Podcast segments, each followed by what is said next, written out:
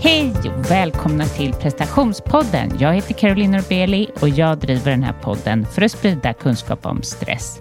Jag gör också det här för att jag vill ta reda på hur presterar man och mår bra och hur lever man i den här världen och mår bra. Prestationspodden har ett nyhetsbrev så är du intresserad av mina gästers bästa tips så signa upp på carolinnorbeli.com.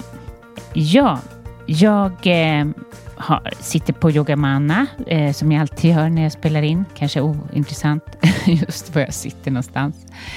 Eh, jag sitter i alla fall långt ifrån den här härliga solen för jag är nere som i en liten bunker känns det som. Men i alla fall. Ehm, eh, jag eh, är lite trött Eh, och jag hoppas att jag kan få ihop ett eh, drägligt försnack eh, och presentera rätt gäst och allting. Därför att jag har haft några dygn av en ja, enorm stress faktiskt. Det var så här, vi var ju på Mauritius och jag tror inte jag berättade det att min man blev biten av en hund. Och det var inga problem där och då mer än att han missade en dag på stranden och han var inne akut då med ambulans och allting och fick spruta. Och att det var lite konstigt att en hund på hotellets strand skulle bita Martin och sådär. Vi hade massa diskussioner kring det med hotellet och allting kändes ju ändå tryggt och bra och sådär.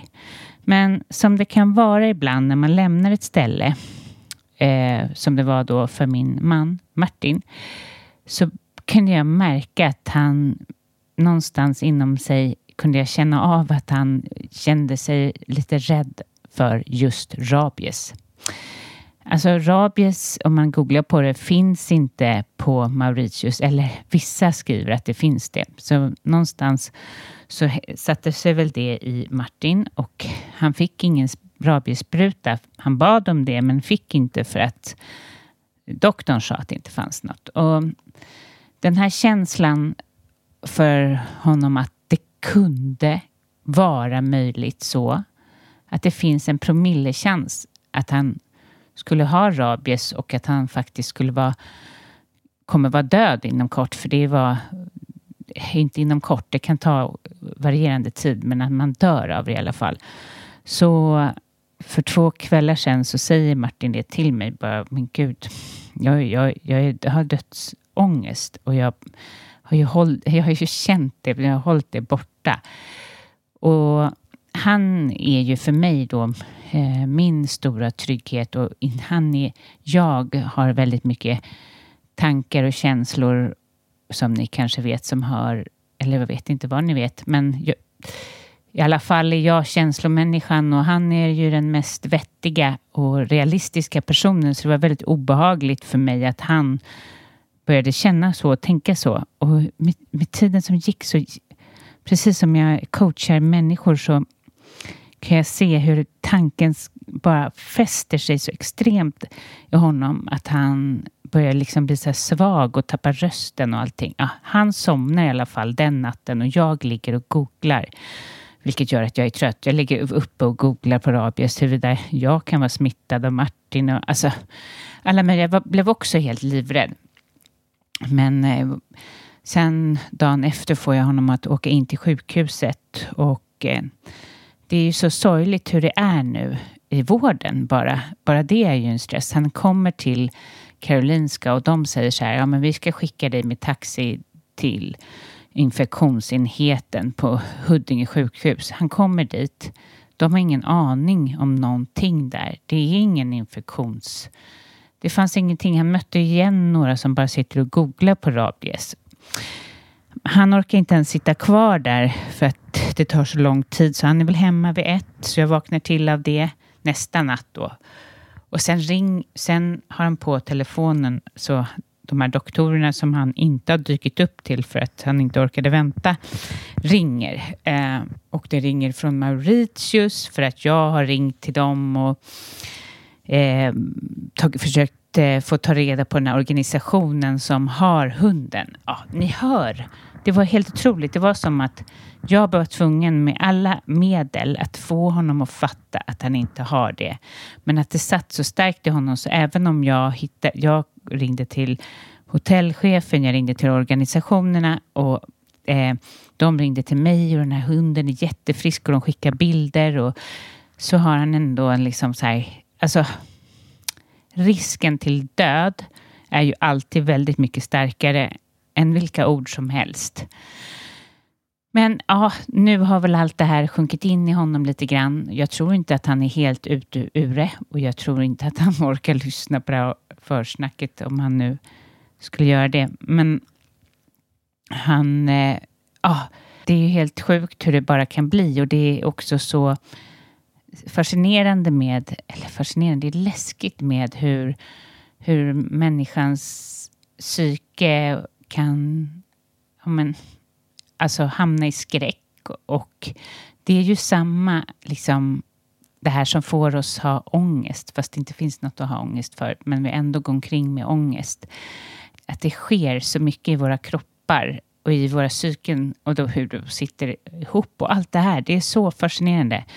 Nu, nu mår han ju bättre och jag hoppas verkligen inte att vi hamnar i det här igen, att han ska få den tanken bara. Men eh, ja, som sagt, han är ju väldigt mycket eh, trygg och i sin kropp.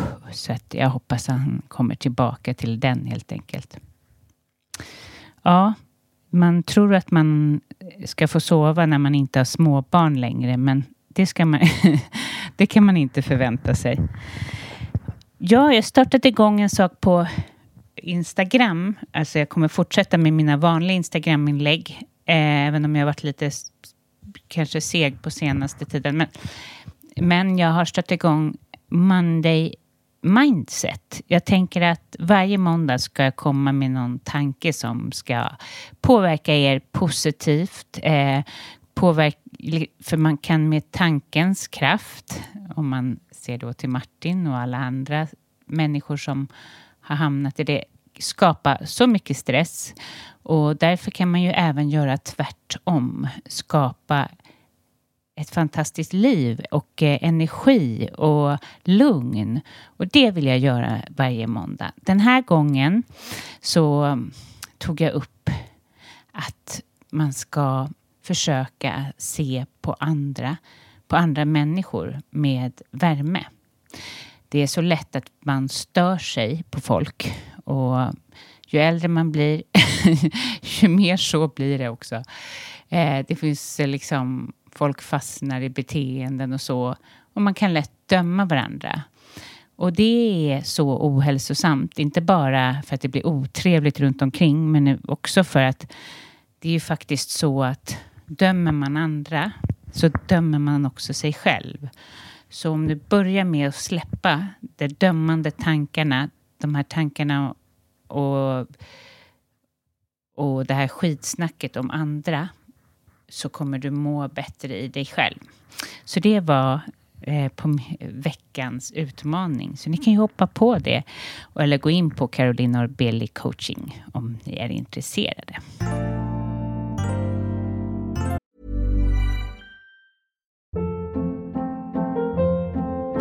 Hold up. What was that? Boring. No flavor. That was as bad as those leftovers you ate all week. Kiki Palmer here, and it's time to say hello to something fresh and guilt-free. Hello Fresh. Jazz up dinner with pecan-crusted chicken or garlic butter shrimp scampi. Now that's music to my mouth. Hello Fresh. Let's get this dinner party started. Discover all the delicious possibilities at hellofresh.com.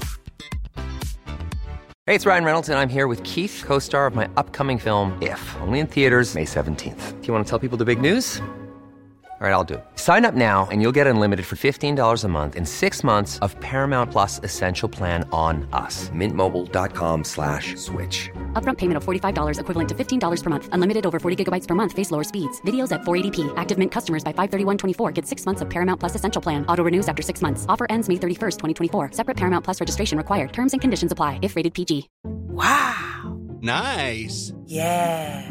What you're hearing are the sounds of people everywhere putting on Bombas socks, underwear, and t-shirts made from absurdly soft materials that feel like plush clouds. Yeah, that plush. And the best part? For every item you purchase, Bombas donates another to someone facing homelessness. Bombas. Big comfort for everyone. Go to bombas.com slash ACAST and use code ACAST for 20% off your first purchase. That's bombas.com slash ACAST. Code ACAST. Quality sleep is essential. That's why the Sleep Number Smart Bed is designed for your ever evolving sleep needs. Need a bed that's firmer or softer on either side? Helps you sleep at a comfortable temperature? Sleep Number Smart Beds let you individualize your comfort so you sleep better together. JD Power ranks Sleep Number number 1 in customer satisfaction with mattresses purchased in-store. And now, save 50% on the Sleep Number limited edition Smart Bed for a limited time. For JD Power 2023 award information, visit jdpower.com/awards. Only at a Sleep Number store or sleepnumber.com. Som sagt, det är människor, människor, det är kunder som har slutat, så jag har faktiskt flera platser kvar i min coaching. Så är du intresserad av att skapa förändring, du kanske vill komma närmare dig själv, minska stress, jobba med dina prestationskrav, se mönster varför du gör olika saker på, på, på ett visst sätt. Ehm, du kanske drömmer om att göra någonting helt nytt eller vill trivas bättre på jobbet. Vad det än är så är du varmt välkommen att gå in på carolinarbeli.com och lämna, eller lämna en intresseanmälan helt enkelt. Och eh, då kan du komma till mig eh, i, och vi ses första gången 30 minuter och, är, och då kan du avgöra om jag passar dig helt enkelt. Och det finns tre platser kvar på min resa till Deja och det jag, eh, min man brukar skratta åt mig när han lyssnar på de här försnacken för att jag kan ju säga ibland så här, hej jag ska ha ett retreat i Deja. Och det är väl inte alla som vet vad Deja är. Och först och främst ligger det på Mallorca. Och det är en bergsby. Ehm, och det är en av de få bevarade bergsbyarna på Mallorca, om inte kanske den enda.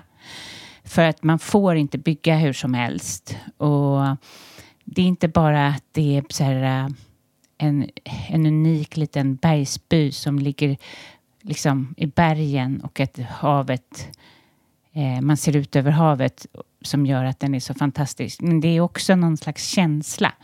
För det var eh, Robert Graves, han är författare, författare, ehm, poet och han flyttade till Deja och eh, på, på grund av att han gjorde det så kom det väldigt mycket eh, en kulturelit ifrån eh, England vilket gjorde att det här det är en bohemisk by med känslan av musik, konst, eh, poeter, författare och han såg också till att inte kunde byggas ut genom att han köpte upp land så att det inte skulle kunna bli så exploaterat. Så det är så här, ja, staden är otroligt äkta och själsfull och lite bohemisk. Um, och det vi gör där är ju att bo i ett, alltså på retreatet, bo i ett lyxhus uh, i eh, bergen och ser ut över havet och eh, vi yogar varje morgon.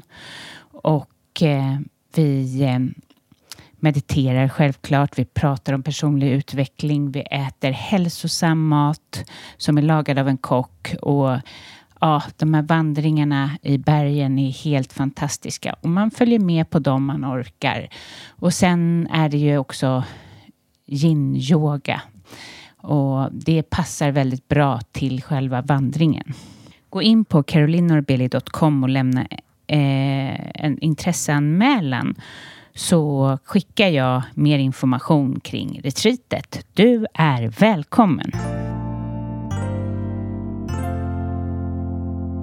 Till det här avsnittet har jag intervjuat en jättespännande person eh, som är otroligt duktig på både skriva och prata, eller jag på att säga. Men hon, hon kan verkligen konsten att förmedla. Eh, och Elisabeth har bränt ut sig två gånger och berättar kring det. Hon har skrivit en bok om utmattning och allt det här ska ni få höra om i avsnittet. Så lyssna till Elisabeth Hammarburg. Ever catch yourself eating the same flavorless dinner three days in a row? Dreaming of something better? Well, HelloFresh is your guilt-free dream come true, baby. It's me, Gigi Palmer. Let's wake up those taste buds with hot, juicy pecan-crusted chicken or garlic butter shrimp scampi. Mm. Hello Fresh. Stop dreaming of all the delicious possibilities and dig in at HelloFresh.com. Let's get this dinner party started. Life is full of awesome what ifs, and some not so much, like unexpected medical costs. That's why United Healthcare provides Health Protector Guard fixed indemnity insurance plans to supplement your primary plan and help manage out of pocket costs. Learn more at uh1.com. Quality sleep is essential. That's why the Sleep Number Smart Bed is designed for your ever evolving sleep needs. Need a bed that's firmer or softer on either side? Helps you sleep at a comfortable temperature? Sleep Number Smart Beds let you individualize your comfort so you sleep better together. JD Power ranks Sleep Number number 1 in customer satisfaction with mattresses purchased in-store. And now, save 50% on the Sleep Number limited edition Smart Bed for a limited time. For JD Power 2023 award information, visit jdpower.com/awards. Only at a Sleep Number store or sleepnumber.com.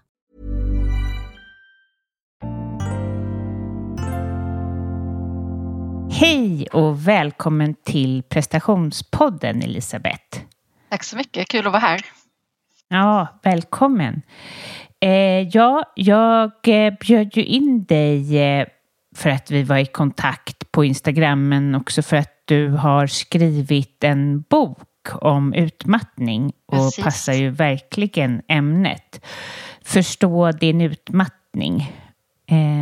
Men berätta, vi kan ju för sig backa bandet lite grann. Vad, vad jobbar du med nu? Ja, jag jobbar, eh, jag jobbar som eh, planeringskoordinator, en administratör på ett universitet, Malmö universitet. Och eh, där jobbade jag egentligen båda gångerna jag blev utmattad. Ja. Och jobbar där fortfarande. Berätta, eller framförallt eh, härligt att du kan gå tillbaka till samma arbetsplats. Eh, Det har varit ett, eh, ett jobb eh, faktiskt. Ja. Alltså både, både för mig och för arbetsplatsen skulle jag vilja säga. Eh, Ja. Har fått jobba mycket med vem, vem jag är på arbetsplatsen och eh, komma ur vanor som, som sitter djupt eh, i personligheten eller vad man ska säga, hur, hur jag har sett till arbetet och göra annorlunda. Eh, men också att vi har jobbat mycket på arbetsplatsen med arbetsmiljön och hur vi pratar och, och så. Och det, ja. Så tack och lov har det gått. Men, vad fantastiskt, för det är inte alla arbetsplatser som, som, som lyssnar till att det har hänt någonting eh, som en utmattning eller att, att det behöver skapas någon slags förändring nej, det är det inte. Och det är ju såklart inte hela, alltså Malmö universitet är en stor organisation, men i den närmsta avdelningen har vi, eh, har vi lyckats faktiskt få till en förändring. Kanske, kanske delvis på grund av att jag tyckte att det behövdes. Mhm. Men eh, berätta, vad hände när du brände ut dig första gången? Första gången jag blev utmattad så, eh, så var det egentligen allra mest ett ideellt projekt fel, eller vad man ska säga. Det var eh, ett stort projekt inom scouterna som eh, verkligen gick väldigt dåligt. Vi var 2000 scouter som skulle åka till Japan och jag var ekonomiansvarig. Och tre månader innan stod vi utan något boende bokat. Så jag krisarbetade i eh, tre månader fram till avfärd och kom fram och fick eh, till Japan och eh, fick hjälp att inse att jag inte fungerade längre. Mm. Och det var alltså något du gjorde på din fritid? Jag gjorde på min fritid. Mm. Det var inte arbetsplatsens fel som så den gången. Nej. Eh, Nej, det var ju ett stort projekt du hade vid Ja. sidan av. Ja. var det. Ehm, och hur länge var du utbränd? Då var jag, jag var liksom, jag var sjukskriven på 50 procent den gången Mm. eh, i några månader i princip. Och sen blev jag föräldraledig så var jag, eh, födde jag barn och så var jag hemma. Så kom jag tillbaka till jobbet och eh, fick då nya arbetsuppgifter, delade roller vet vi ju i sådana här riskmoment när man har liksom 50 procent här och 50 procent där och man vet alltid att det blir mer än 100. Och så var det en omorganisation. Och sen så började jag inse att det här kommer inte funka. Jag kommer inte hålla. Vad var det för symptom du hade då? Det var, det var nog mest en känsla Alltså, jag, jag, var i två olika, jag hade inga tydliga eh, symptom så. Det var inte så att jag där inte kunde sova eller att eh, den här liksom, ångest och kontrollbehovet som har jag nog levt med i större delen av mitt liv så det såg jag inte som någon, någon liksom, symptom på att jag skulle bli utmattad. Men jag hade en del av mig som mycket tydligt sa det här är för mycket. Du fix, det här kommer inte gå, du kommer gå sönder igen. Och eh, vi satt nog så de sista månaderna innan jag blev utmattad så kände jag en sån här härlig känsla av att jag är tillbaka. Jag klarar samma höga tempo igen. Eh, så det var väldigt eh, splittrat inom mig i, i att förstå att det var på gång. En del var helt med på att här, det här kommer gå åt skogen och den andra var nej, nej, vi, det är tillbaka, nu känns det som vanligt igen. Mm. Och eh, det kanske var då egentligen, alltså den kontakten med dig själv eh, var den ena rösten och egot var nog den andra. Ja. ja. Och det är så svårt att veta vad det är som talar när Precis. man är i den. Jag menar, det är ju svårt eh, dagligen. Ska jag gå och träna när jag är trött? ja. Egot vill ju det. Och ja, det är inte något som vi har fått lära oss direkt att separera det här. Nej, jag tänker att så många av oss är, att man är van att vara i ett visst tillstånd i, i kroppen på ett visst sätt. Och jag kände mig nog väldigt hemma i min väldigt stressade kropp. Eh, det var mm. väldigt bekant och, och, och tryggt liksom på något vis. Mm. Ehm, men eh, ja, det går ju inte Vad att leva så. Vad var det det signalerade till dig då? När du var i den här bekanta? Ja, men det, jag har nog eh, alltid uppskattat när det har varit mycket på gång och tyckt att det var roligt och, och liksom många bollar i luften. Och ja, jag kan trivas där. Jag kunde trivas där. Nu kanske jag inte gör det lika bra längre. Men, eh, men det är ju också att alltid vara i ett påslaget liksom stresssystem eh, som inte fick vila. Mm.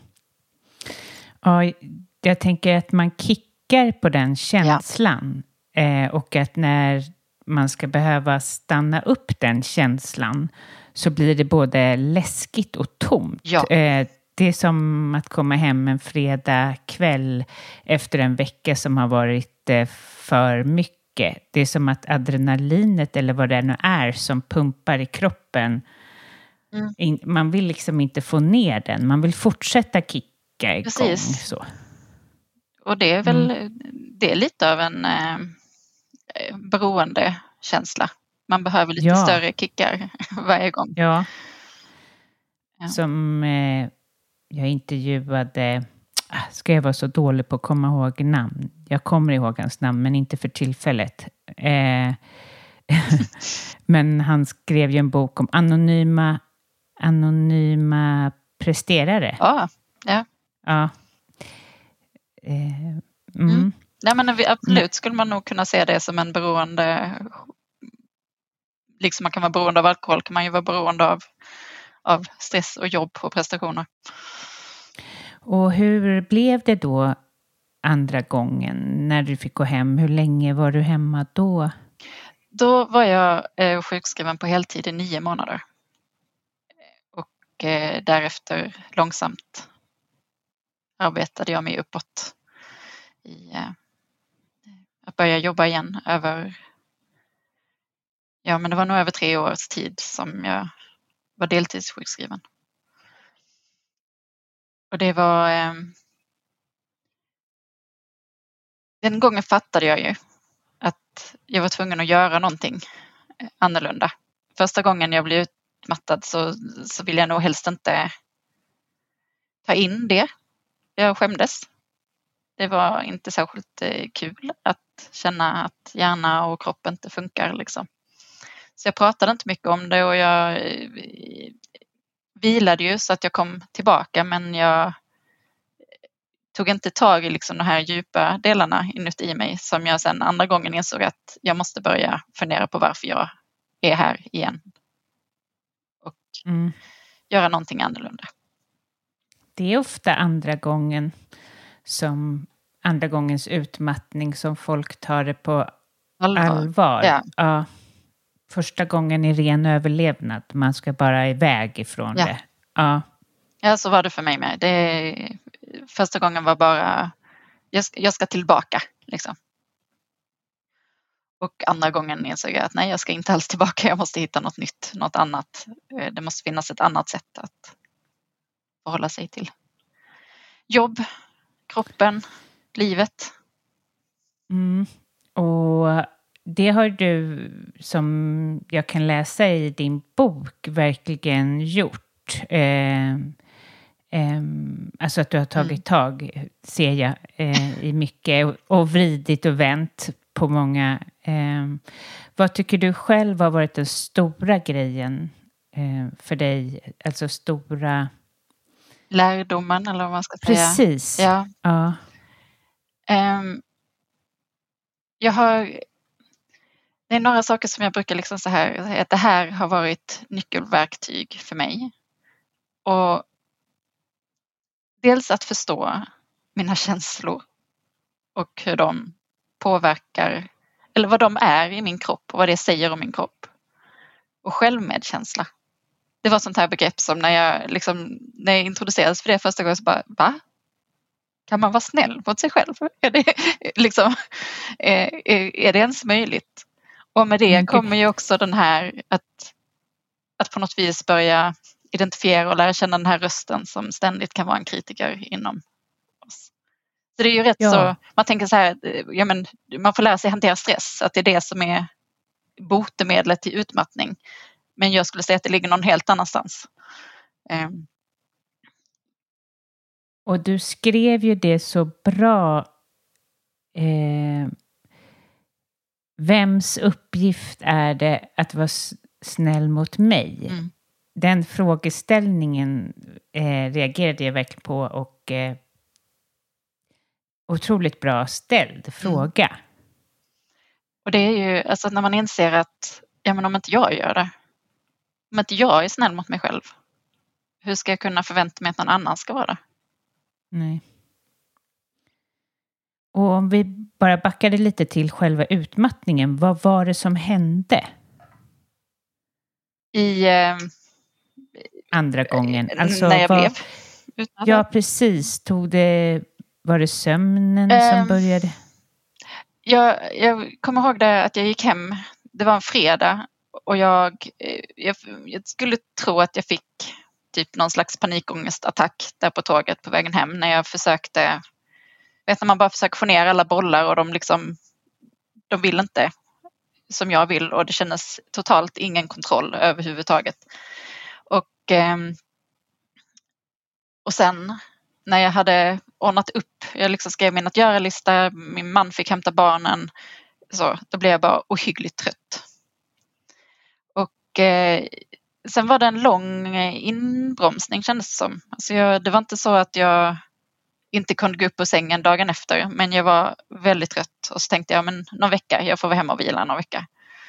Och sen efter två veckor så gjorde jag ett försök att gå tillbaka till jobbet och insåg att nej, nej, mm. det här kommer nog ta längre tid än så här. Jag kunde inte sova på hela natten då, liksom. stresspåslaget var enormt.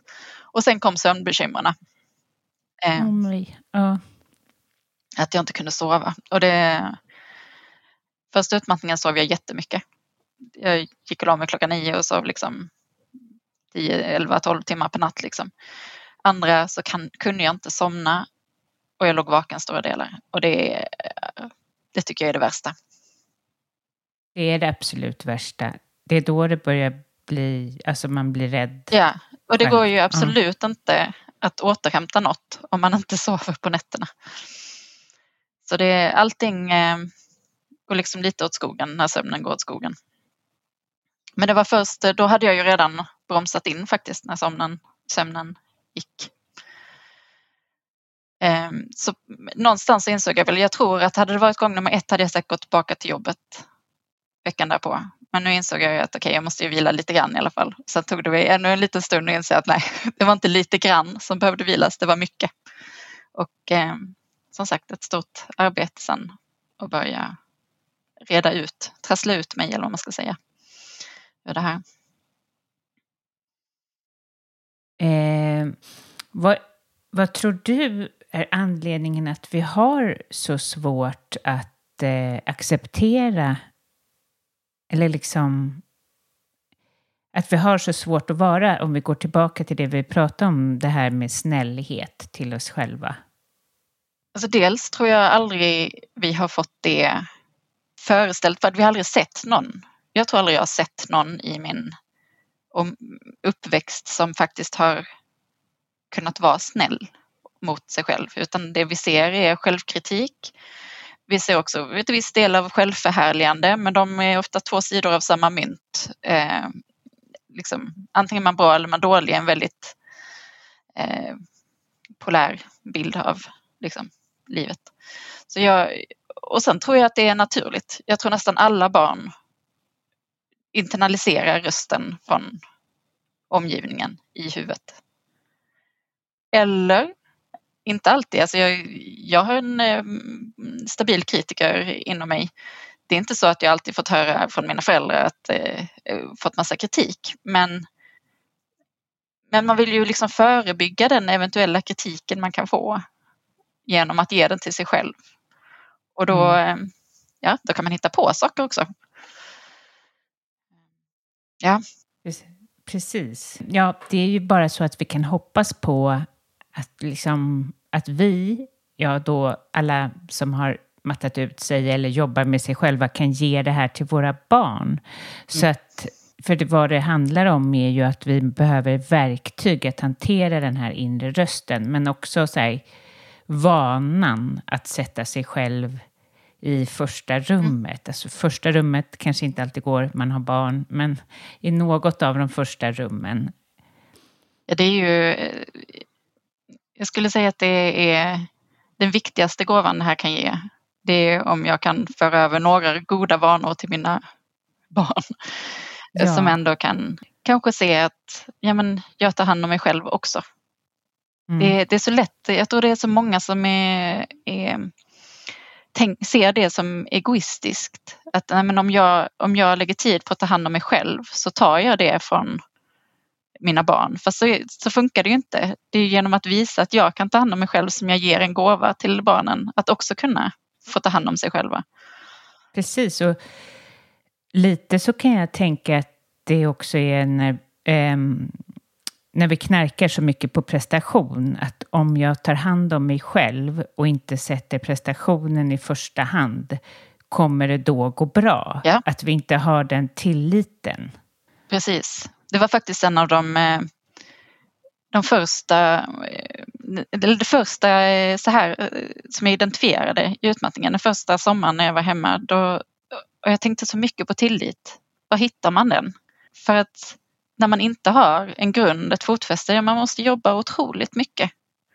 Det är liksom eh, kämpa hela tiden för att hålla sig över vattenytan istället för att kunna luta sig tillbaka och flyta för att man litar på vattnet. Ehm, och eh, jag, vet, jag, kan fortfarande inte riktigt sätta fingret på var, var, jag hittade den men jag hade det som ett mantra i huvudet. Jag har tillit till mig själv, jag har tillit till mina medmänniskor, jag har tillit till universum.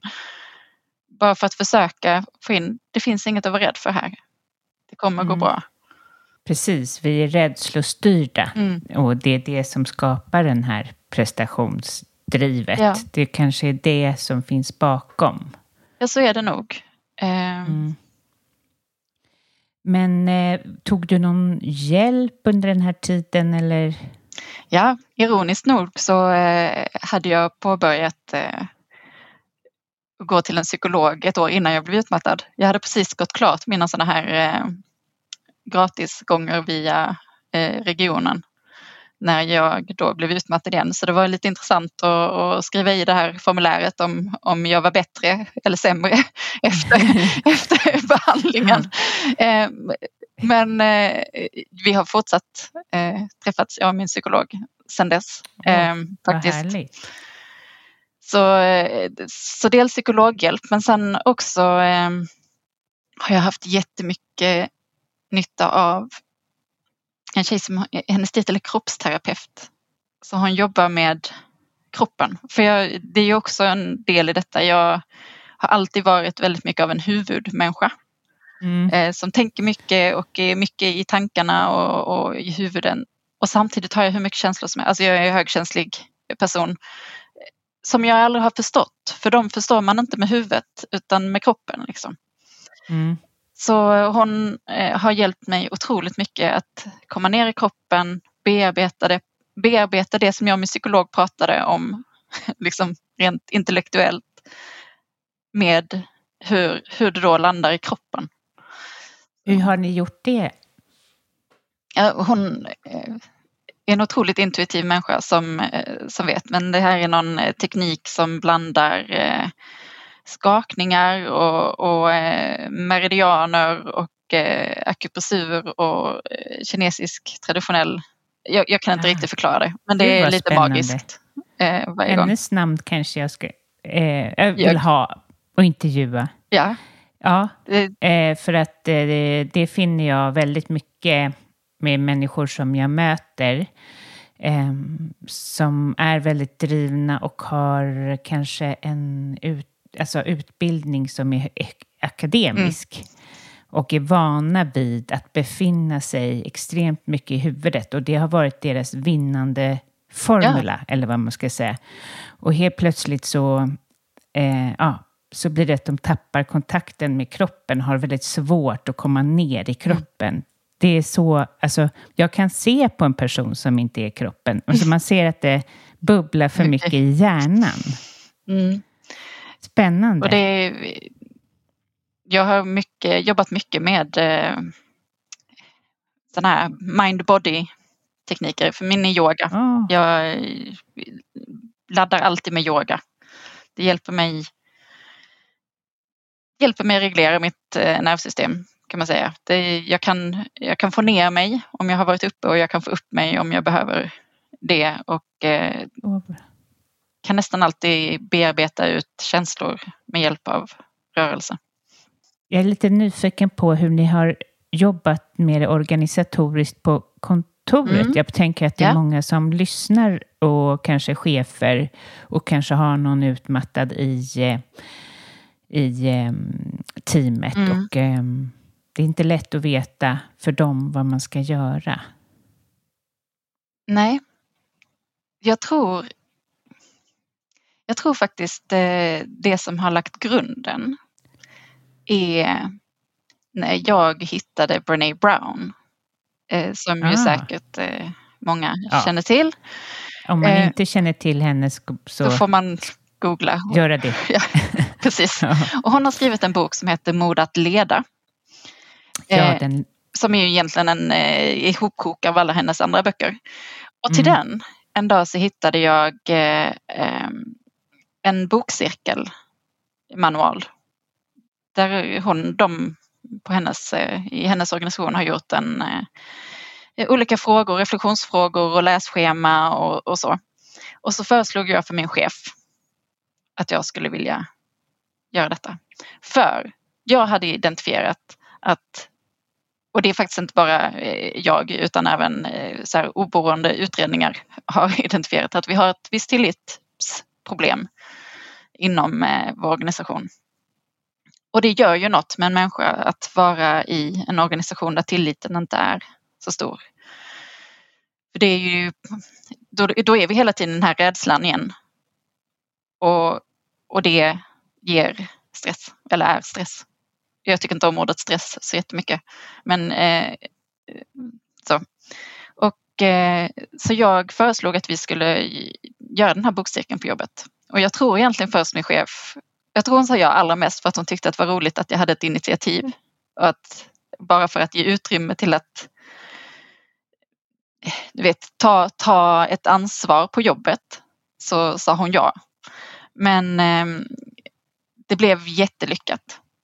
Vi pratade om skam, om hur skam uttrycker sig på Mm. jobbet, om känslohantering, om eh, modigt ledarskap, skyddat ledarskap, hur man bygger förtroende. Och eh, ja, snart ska jag dra igång den femte bokcirkeln med mina kollegor och så har det varit några chefer med eh, grupper emellan. Men Så- alltså gud vad cool du är som vågar göra det här, lyfta det här och få igenom det här. Ja, det är väl Ja. det som är jag och när man kanaliserar den kraften på rätt saker då blir det bra. När jag springer Ja. på allt då blir jag utmattad. Det är bra.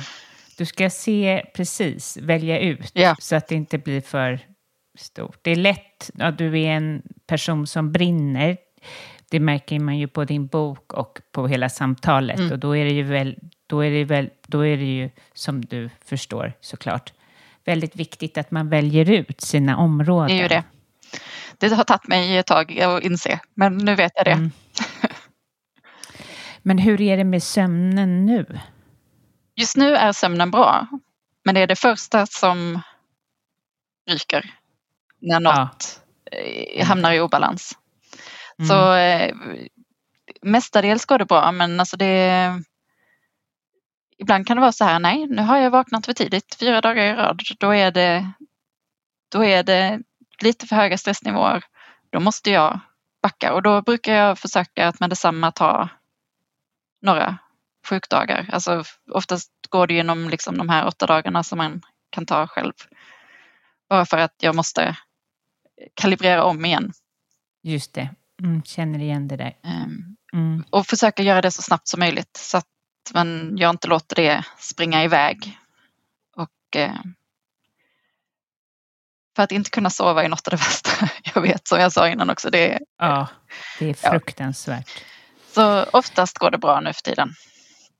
Mm, Om jag bara får gå till bra, eh, men, bra att det blir så och att du har den medvetenheten. Är ju, alltså så. Det är så man måste hålla på med sömnen. Eh, för att det är ofta som du säger, har man ett schema, eller det kan vara så för mig, om jag har för mycket, eh, då kan det vara svårt att sova bara av den tanken. Ja. Och att då, då bryter det så där är ju jättebra.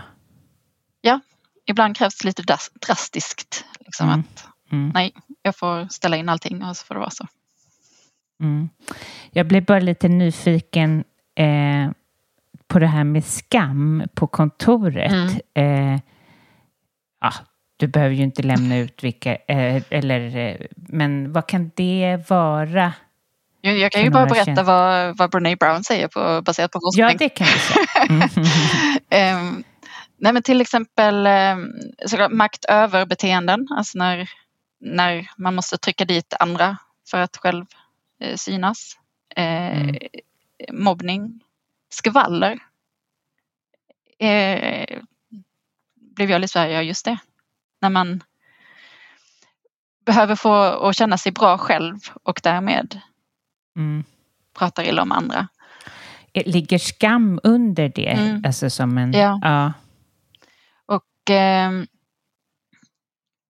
en sak som vi pratade om, det är liksom det här när man inte i mötena säger vad man tycker utan allting tas efteråt. Mm. Ehm, det är också ett tecken på att skam sitter i väggarna i en organisation. Ja. Och det finns många fler exempel i böckerna. Men, eh, men det blir tydligt när man börjar identifiera, alltså när, när ögonen öppnas för de här beteendena. Och jag tänker att det har vi ju, skam är ju inte något vi kommer undan. Det är ju en av grundeffekterna så det är inte så att, att meningen är att vi inte ska känna skam. Men när man tillåter skam att styra beteenden då blir det ofta galet. Så det, det kan jag verkligen rekommendera. Det här materialet finns på, på internet så det är inte så att det är Men du kanske kan, eh, om det inte är jobbigt för dig, skicka den länken till mig så kan jag ha med det i eh, Absolut. avsnittsbeskrivningen. Eh, beskrivningen. Det kan jag göra. Mm. göra. Mm. Otroligt spännande. Det, eh, känner sig alla bekväma med det här, med Mm. de här samtalen? Um, är, vi gör det på frivillig basis om man säger så. Jaha. Det är ingen som blir tvingad att vara med. ja, ja, jag fattar.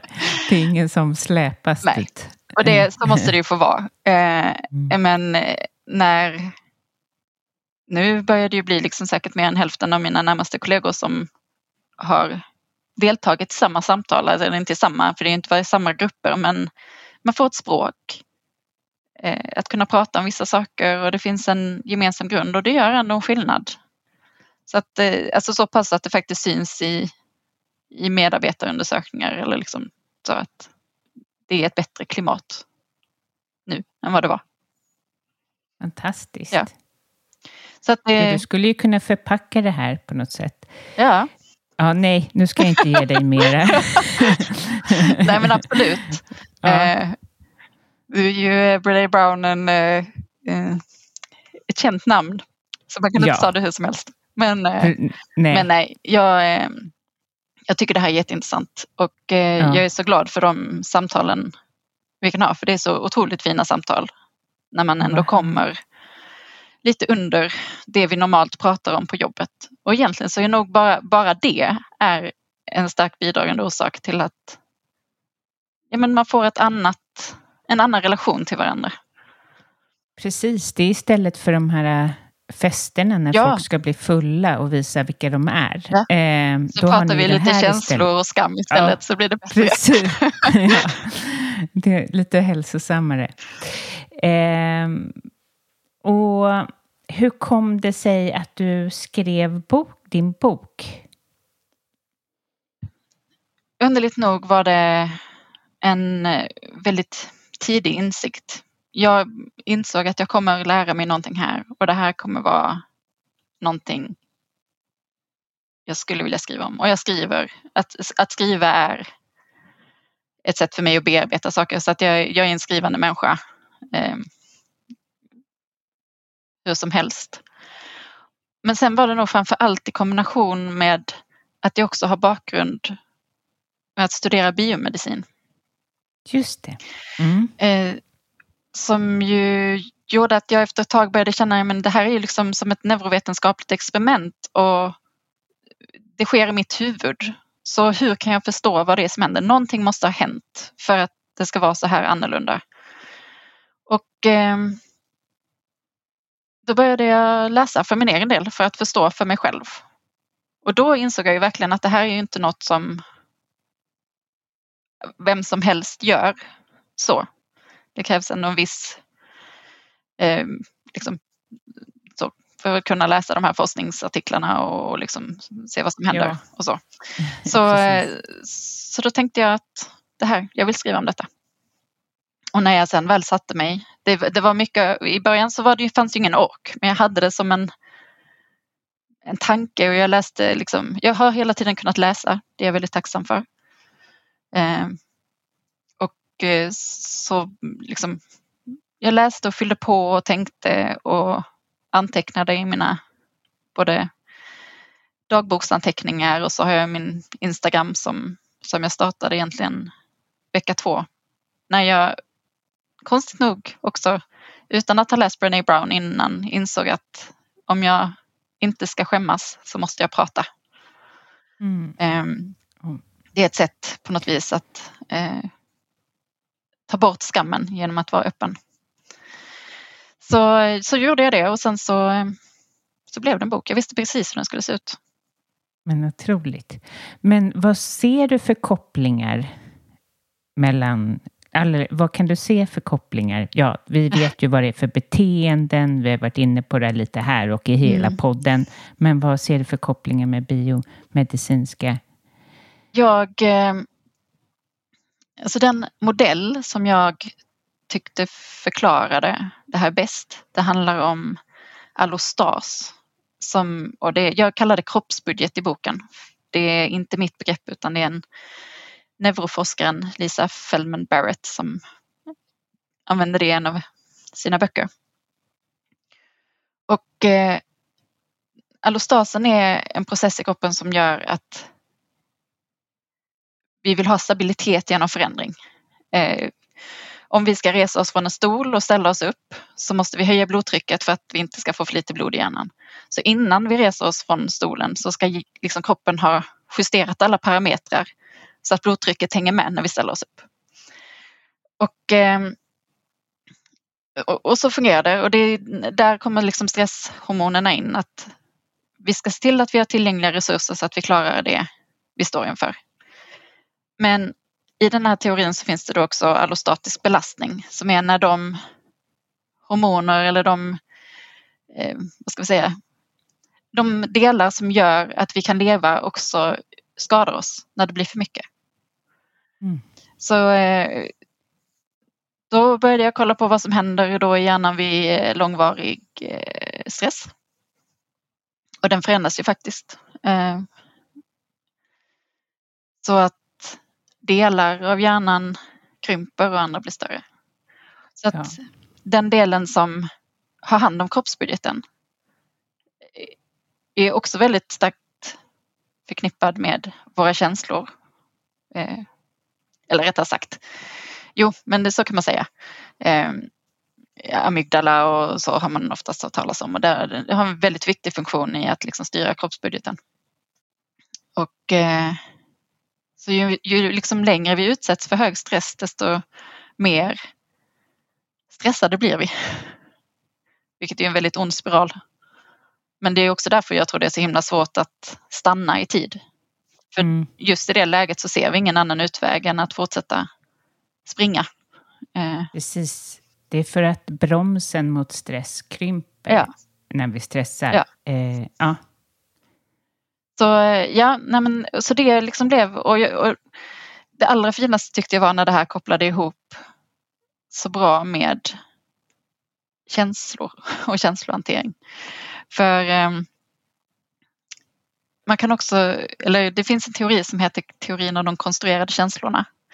Och det handlar helt enkelt om att känslor är vår kroppsbudgettillstånd, alltså allostasen som vi sätter ett känslonamn på i, i vissa fall. Alltså när vi gör det eh, till något konkret i hjärnan. Så vi känner in kroppen och sätter ett namn på det vi känner. Just nu blev jag eh, glad eller ledsen eller hur, hur det liksom känns. Och det gör det så tydligt för mig varför man känner rätt så eh, jobbiga känslor i en utmattning. För vi har en kroppsbudget som är helt ur balans. Eh, och det är ett rätt det är liksom inget behagligt ställe att vara på och det känns som nedstämdhet och det känns som depressivitet eller ilska över att det kan vara så här. Eller ja, ångest också för all del. För att kroppsbudgeten är så i obalans. Exakt. Det är som att det är kemiskt. Ja. Eller det, det du menar. Ja. Jag, jag är ibland lite så här, jag tänker att allting kan härledas till vår kemi i kroppen. jag kanske ibland eh, kan jag dra det ett steg för långt. Jag kan också... Nej, men när den här ångesten klingar på, man kan se hos människor, så är det ju inte längre för vad som händer runt omkring. Nej. Det är ett, det är ett tillstånd ja. som man kan se som en obalans i kemin liksom, i ja. kroppen, eller hur? Ja. ja. Och då, och då har vi något att börja jobba med tänker jag. Ja. Och börja fundera på ja, men hur kan jag då få den här balansen tillbaka? Hur kan kemin bli på ett sätt i kroppen så att, så att jag inte har att jag inte behöver vara i ångest hela tiden. Precis. Och, men för att göra det så måste, då måste vi ta till alla de psykologiska delarna. Ja. Och, så allt det här hänger ju ihop. Jag, jag, jag kan inte säga ibland tycker jag att eh, sjukvården, eller jag tycker oftast att sjukvården är lite väl uppdelad i liksom, kropp och huvud. Det, ja, det finns ingen skillnad däremellan. Nej. Men det, det är också därför jag tänker att man behöver jobba både med tankar och känslor och kroppen på, från olika håll för att nå det här. Jag tror inte jag hade kunnat bara prata mig till förståelsen för kroppen, för den måste komma underifrån och framför allt när man är i ett väldigt stressat läge så går det liksom inte att tänka sig mm. lugn. Liksom. Nej, det gör ju inte det. Så då får vi börja i andra änden och börja gå från kroppen Precis. i det som kallas då bottom-up reglering av nervsystemet. Precis. Hur kan man få kroppen lugn? Mm. Att börja den vägen, eh, ge den vad den behöver för att den är lika skrämd som Ja. psyket. Ja, Och kan man få kroppen lugn så kommer man börja när- märka att då lugnar sig tankarna också. ja, Men allt, allt påverkar ju varandra. Alltså det räcker ju med att vi tänker på någonting som alltså en pinsam situation, typ. Så känner vi ju i hela kroppen eh, liksom snörper ihop. Så att vi kan ju med hjälp av tankarna försätta oss i en reaktiv situation i kroppen. verkligen. Men också tvärtom, att vi med hjälp av kroppen kan påverka vad vi tänker. Precis. Så därför är liksom, när man har ångest så är mat och så grundning och grundning för kroppen alltså, lika viktig som att ha ett samtal med någon. Eller om inte ens viktigare, att få en kram av någon. Eller Ja. få det här oxytocin på slaget. Ja. ja, spännande. Ja. Så det, jag i boken så, jag vandrar ju mycket mellan både biomedicinandet och känslorna. Eh, och eh, ja, hur, hur, hur kan jag få det att hänga ihop? Ja. Och jag tänker att det finns så mycket tröst i att bara veta att det är, det har hänt något som gör att det är annorlunda. Det är inte bara i mitt huvud, eh, utan Och jag fick ju din bok eh, precis i samband med eh, lite kaos här Mm. hemma som jag har beskrivit i försnacket. Så jag fick ju inte äran att liksom läsa igenom allt, utan, men jag ska verkligen göra det. Den är otroligt välskriven eh, och det är ju underbart Mm. eh, eh, i sig. ja. Mm. ja. Ja, men eh, var säljer du den någonstans? Eh, dels finns den på Bokus och Adlibris och Mhm. några enstaka independent eh, bokhandlar. Det är Sök och Finn i Malmö och Göteborg i alla fall har den. Eh, men jag säljer den också själv på min egen hemsida.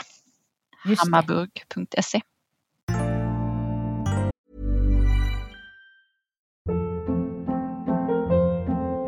Hold up. What was that? Boring. No flavor. That was as bad as those leftovers you ate all week. Kiki Palmer here, and it's time to say hello to something fresh and guilt-free. Hello Fresh. Jazz up dinner with pecan-crusted chicken or garlic butter shrimp scampi. Now that's music to my mouth. Hello Fresh. Let's get this dinner party started. Discover all the delicious possibilities at hellofresh.com.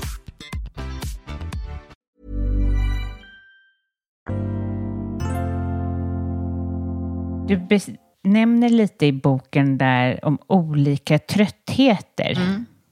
Berätta om det. Ja, jag, jag tyckte det var hjälpsamt att se, liksom, det är lätt att säga att man är trött, men vad, det finns lite olika slags. Vi kan vara trötta i kroppen, alltså rent fysiskt. Men det kan också vara att eh, den här tröttheten av att ha för mycket stimuli, som jag tror de flesta utmattade känner igen när liksom ljud och ljus och, och så eh, ställer till det. Eller den som jag kanske tycker är den jobbigaste, känslomässig trötthet. Och alla de här tröttheterna har ju lite olika motgift eh, eller vad man ska säga. Ofta kan man ju tänka motsatser. Om, liksom, om det är fysiskt trött, ja då behöver jag vila kroppen. Men jag kanske fortfarande kan läsa en bok. Fast är jag trött i huvudet efter att ha koncentrerat mig, då kanske det är bättre att gå ut och titta på molnen. Så att jag släpper fokus och släpper koncentration. Ehm, så det, det har hjälpt mig med brasklappen att sen så finns det inte mer energi än vad det, vad det finns. E, ibland kan det bara vara så att hur mycket man än skulle vilja gå ut och titta på molnen så finns det inte ens energi att göra det. Så att ehm, Men att eh, fundera över vad som är bra återhämtning för mig i vilken situation. Och jag tror egentligen det är en grundfråga i hela utmattningen eftersom de flesta utmattade har inte varit jättebra på att lyssna på, på vad vi behöver. Så att kunna få Mm. tillbaka det här och tänka, ja men det finns inte ett recept, det finns inte ett svar som alltid är att när jag är trött ska jag göra exakt detta. För då behöver vi lyssna på, ja men vad är det vi behöver just nu? Just i den här situationen behöver jag detta. Mm. Och genom att försöka lyssna och försöka ge det till kroppen så bygger vi faktiskt förtroende med oss själva också. Det blir lite lättare att lita på att vi tar hand om oss själva för varje gång som man lyssnar in.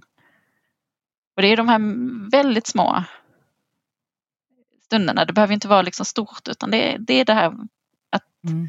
regelbundet bara, nej men nu märker jag att vi behöver äta mat. Nu gör jag det. Eller jag behöver men lägga mig platt. Fantastiskt bra sagt. Just det här att man bygger ett förtroende som till en vem som helst.